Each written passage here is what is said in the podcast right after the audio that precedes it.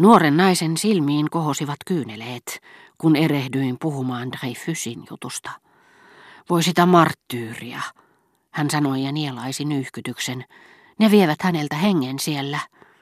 Rauhoitu Zezet, hän tulee takaisin. Hänet julistetaan syyttömäksi ja erehdys tulee julki. Mutta hän on silloin jo kuollut. No, Saavathan hänen lapsensa ainakin kantaa kunnialla nimeään, mutta kun ajattelen, kuinka hänen täytyy kärsiä, se tappaa minut. Ja voitteko kuvitella, että Robertin äiti, se hurskas nainen, sanoo, että hänen on parempi jäädä rangaistussiirtolaan, vaikka olisi viatonkin? Eikö se ole kammottavaa? Se on totta, hän tosiaankin sanoo niin, vahvisti Robert.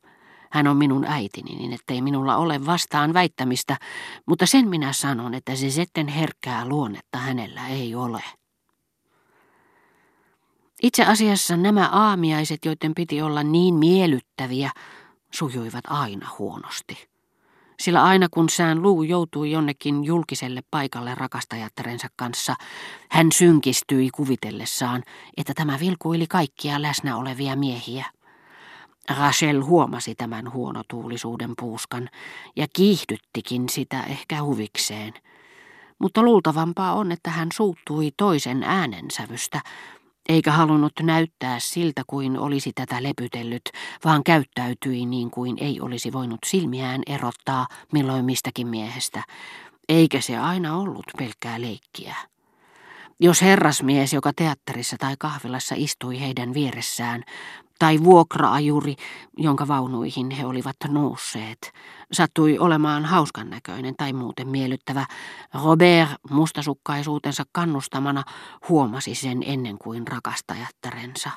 Siinä samassa hän luokitteli miehen kuuluvaksi roistoihin, joista oli minulle Balbekissa puhunut, hylkiöihin, jotka turmelevat ja alentavat naisia huvin vuoksi, ja pyysi hartaasti rakastajatartaan kääntämään katseensa tuntemattomasta, jota tällä tavalla itse tuli tälle suositelleeksi.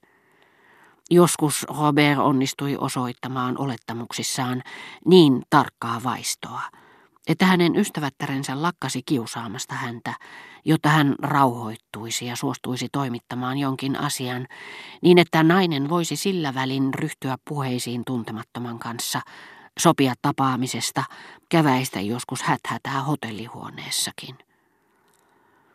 Totesin heti ravintolaan tultuamme, että Robert oli huolestuneen näköinen. Hän oli nimittäin välittömästi pannut merkille sen, mikä meiltä Balbekissa oli jäänyt huomaamatta.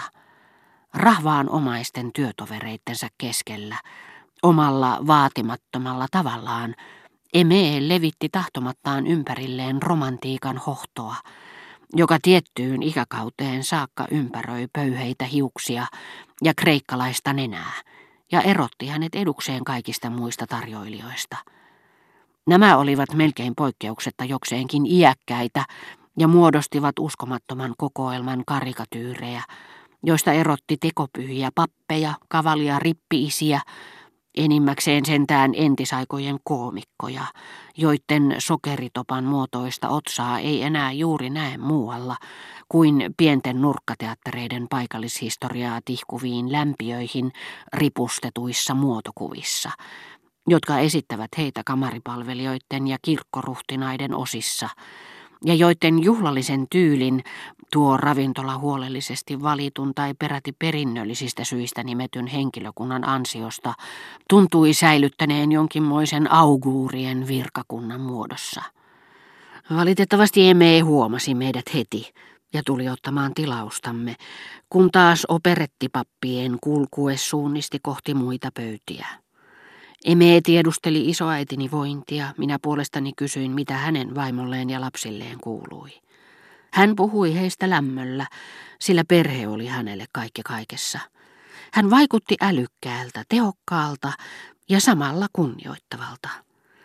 Robertin rakastajata rupesi tuijottamaan häntä omituisen tarkkaavaisesti, mutta emeen syvällä olevat silmät, joihin lievä likinäköisyys loi salaisia ulottuvuuksia, eivät paljastaneet minkäänlaisia tunteita liikkumattomien kasvojen keskellä. Pikkukaupunkilaishotellissa, missä hän oli ollut töissä vuosikausia ennen kuin tuli Balbekiin, sievä, nyttemmin hieman kellastunut ja kauhtunut taideteos, joksi hänen kasvojaan saattoi sanoa, piirros, jonka asiakkaat olivat vuosikausia nähneet samalla paikalla, enimmäkseen tyhjänä pysyvän ruokasalin peräseinällä, kuin jonkin Eugene Prinssiä esittävän muotokuvan, ei luultavasti ollut saanut osakseen montakaan uteliasta katsetta. Hän oli siis asiantuntijoiden puuttuessa kauan elänyt tietämättömyydessä, mitä hänen kasvojensa taiteelliseen arvoon tulee. Eikä hän muutenkaan ollut erityisen halukas tuomaan sitä esille, koska oli kylmä ja harkitseva luonteeltaan. Korkeintaan joku pariisitar, joka ohikulkiessaan oli yöpynyt kaupungissa, oli kiinnittänyt häneen huomiota ja pyytänyt häntä tuomaan ateriat huoneeseensa, ennen kuin taas jatkoi matkaansa. Ja Eme oli haudannut seikkailun viettämänsä kelpo aviomiehen ja maalaistarjoilijan elämän läpinäkyvään, yksitoikkoiseen ja syvään tyhjyyteen, mistä kukaan ei koskaan tulisi hänen salaisuuttaan penkomaan. Mutta Emeen oli pakko nähdä, kuinka tarkoituksellisesti nuoren näyttelijättären katse häntä seurasi.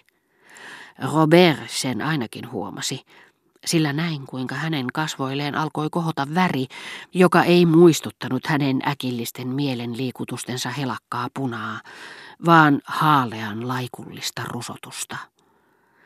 Mikä sinua tuossa hovimestarissa niin kiinnostaa Zezet? Hän kysyi rakastajattareltaan, lähetettyään emeen pois joksenkin tylysti. Tuntuu siltä kuin haluaisit maalata hänen muotokuvansa. No nyt se alkaa taas, minä arvasin sen. Siis mikä alkaa taas, kultaseni? Jos olin väärässä, niin otan sanani takaisin. Mutta kai minulla on sentään oikeus varoittaa sinua tuosta tyypistä, joka on minulle tuttu jo Balbekista.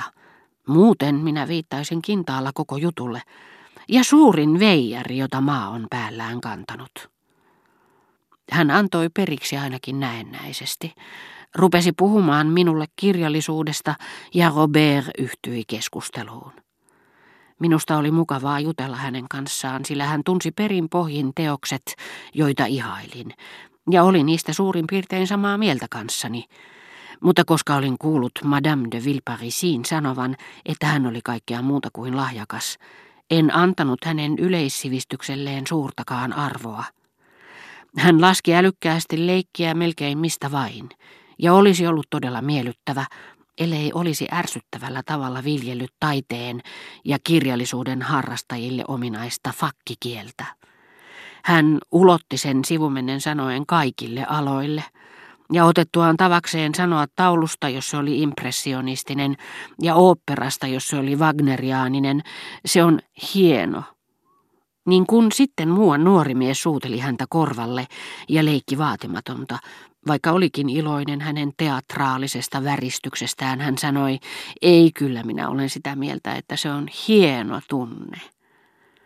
Mutta eniten minua ihmetytti se, että hän käytteli Robertille ominaisia sanontoja, jotka muuten Robert ehkä oli oppinut hänen kirjallisilta ystäviltään, tämän kanssa keskustellessaan. Ja Robert vastaavasti hänen seurassaan, ikään kuin se olisi ollut pakollinen kieli, ja ilman että kumpikaan tajusi, kuinka onttoa on omaperäisyys, joka kuuluu kaikille.